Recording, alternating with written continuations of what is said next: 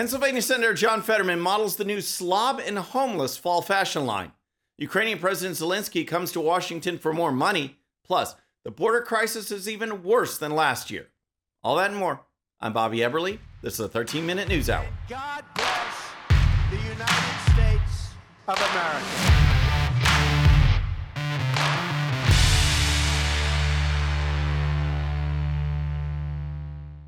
Okay, friends, welcome to the show. Happy Friday. Hope you had a great week. If you're new to the show, thank you so much for tuning in.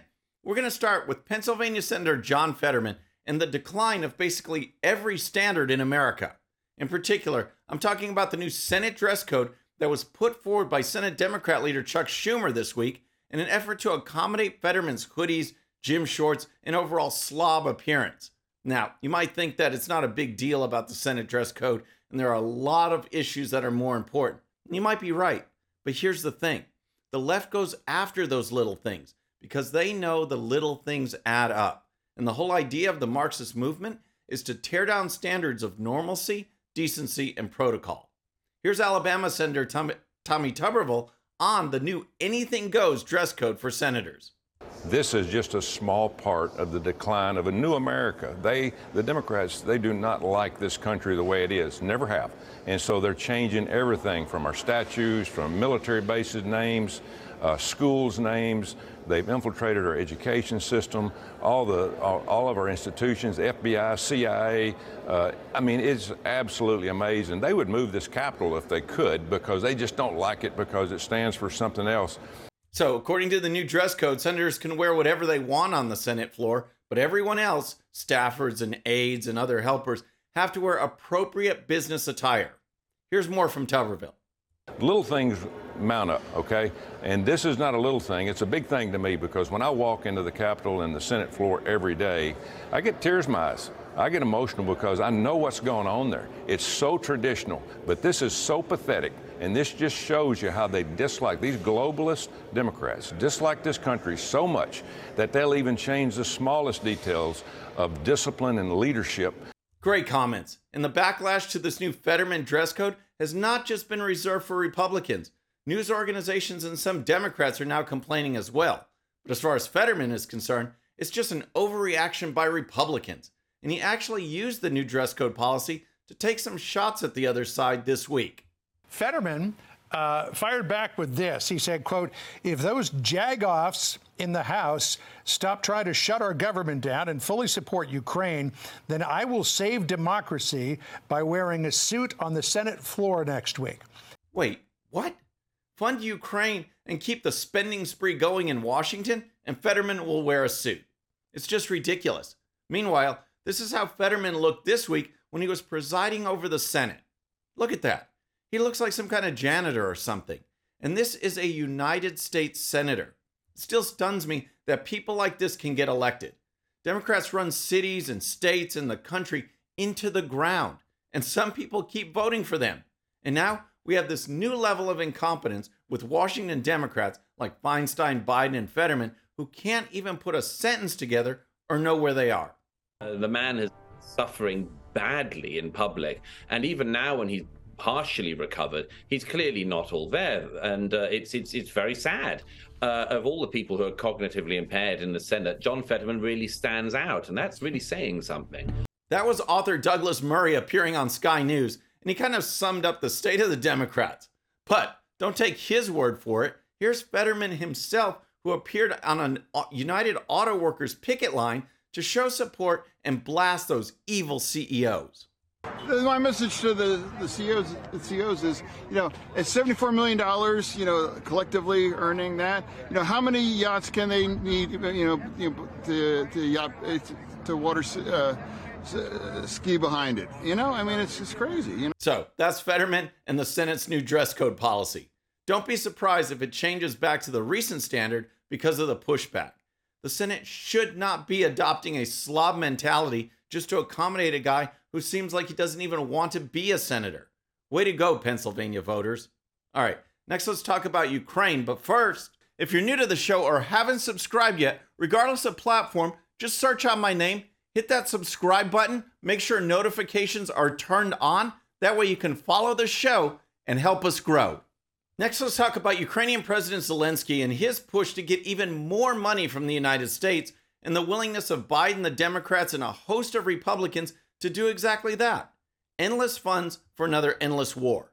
Now, Zelensky was in Washington this week and met with Biden in the Oval Office, similar to nine months ago when he met with Zelensky in the West Wing as well, and also addressed a joint session of Congress. This time, there was no congressional address thanks to that idea being shut down by Republican House leadership, but Biden still had plenty of things to say. No nation be truly secure in the world if, in fact, we don't stand up and defend the freedom of Ukraine uh, from the face of this Russian brutality and aggression. That's why we brought together a coalition of more than 50 countries, more than 50 countries, to help Ukraine defend itself, and uh, it's critical. Wow. Biden sounds like he's half asleep and he's reading directly from cards to a guy sitting right next to him. It's just all so pathetic. Now, this push for funds for Ukraine is really getting old, and more congressional leaders are saying enough is enough. Here's Congressman Byron Donalds.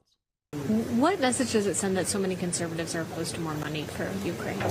Uh, the first thing I'll tell you is there's no money in the House right now for Ukraine. There's just not. It's not there. Um, you mean like, there's no support for money? No. And to be blunt, we're running a two trillion dollar deficit. No money in the House. Well, that's great to hear. But I also know that along with the Democrats, there are a great deal of many globalist Republicans who want to keep the money flowing. The country has massive debt. We run yearly deficits of over a trillion dollars, and yet we are supposed to send money to Ukraine? Wrong. We have no business funding that war at all. It's not in the U.S. interest. In fact, when you look at the geopolitical scene and try to determine what the best foreign policy course of action is when dealing with countries like Russia and China, this is not it. We should not be driving Russia to build better ties with China. China is our clear number one enemy, and we are pushing Russia closer to China with every move that Biden, the Democrats, and the endless war Republicans make. Here's Senator Mike Lee. Uh, we've spent an enormous amount of money there, and this is money that's going to an effort that involves a proxy war against a nuclear armed power. I think we have to tread very carefully when headed in that direction. We are, in the meantime, uh, now crossing the $33 trillion debt threshold.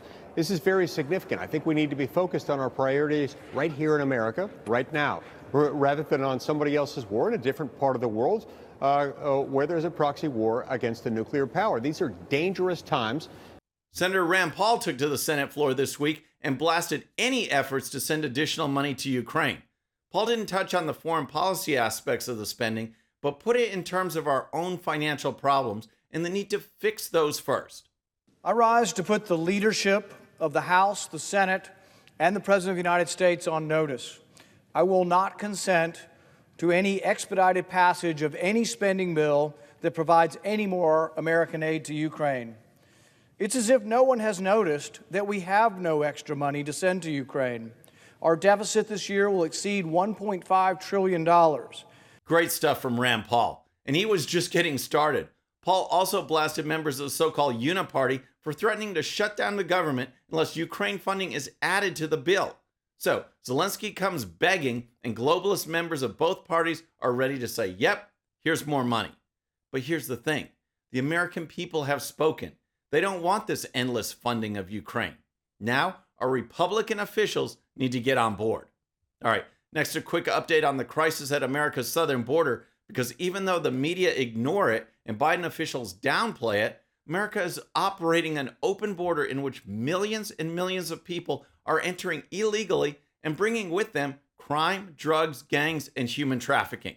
And this won't come as welcome news to the White House, but CBP sources confirmed to Fox News just moments ago that the total number of migrant encounters this fiscal year 2023 have surpassed last year's record breaking numbers. Take a look here. You see so far this fiscal year, and there's eight days left in this fiscal year, 2,388,350 plus compared to that 3, 2,378,000 from last year that shattered the records more than 10,000 and you're getting upwards of 9,000 a day. This is insane. Our borders are wide open. Nothing is being done. In fact, through Biden's policies, this flood is being encouraged. Check out this recent exchange at the White House press briefing when Fox News' Peter Doocy asked about the fact that in one day, 10,000 migrants were encountered. 10,000 in one day. What do you call it here at the White House when 10,000 people illegally cross the border in a single day? So what do you call it, Peter, when GOP puts forth a, s- a- a- wait, no, Ask no, no, no, no, no, no, no, you can't. I'm answering. Okay, we're gonna move You're on. answering no, a no, no, no, no, no, question. no, no, no, no. We're moving on. Karine, We're moving. In the please. back. No, no, you said you were stopping ahead, the flow back. at the border. No, no. I tried to migrants. answer, Uh, Peter. I tried to answer the question. You stopped me. Let's go. Go so- Karine Jean Pierre is pathetic, and it just shows that no one in the Biden administration is serious about protecting America's border and the people inside it. So, we've had John Fetterman in his hoodie, Zelensky asking for more money, and the Biden administration pushing open borders. We need to ask them do you have a relaxed brain? I got what you call like, I don't know, a relaxed brain. First on Relaxed Brain, we have another word salad from Kamala Harris, who was asked about rising prices due to inflation. Right. Well, first of all, I think it's important to to pay attention to the fact that um, that prices need to come down in a number of areas, but we have been lowering the cost of living for so many people. But it's a real issue, and um, and I take it seriously. What is she even saying? Prices are going up, but Biden has lowered costs? And then we're going to stay with Harris because she just seems to be kindred spirits with Biden on consistently insulting and undervaluing minority groups in this country. Remember Biden's comments on black entrepreneurs? How they, because they're black, they lack basic business tools that white entrepreneurs have for, I guess, just being white. Here's Harris talking about Hispanic business owners. Uh, You know, when we think about minority small business owners, and let's be more specific about Latino small business owners, yes, it is restaurants, but it is so much more. Oh my gosh, it's just, it's just incredible. Harris's idea of a Hispanic business owner is nothing more than chips and salsa. And here's some breaking headlines from the Babylon Bee. First, some unfortunate fallout from the F 35 crash. Bad luck, military announces lost F 35 was carrying Epstein client list. And then there's rejoicing in the US Senate. Aging senators show up to work in their hospital gowns after dress code relaxed. Just ridiculous. What a time to be an American. Friends, that's our show for today. I hope you enjoyed it. And remember, today's show's one sheet is available to Patreon supporters using the link in the description. The one sheet gives you the links to all the videos and stories used on today's show so you can dive even deeper into each issue. And with that, our next show will be Monday evening at the usual time. Until then, I'm Bobby Eberle. This is a 13 minute news hour.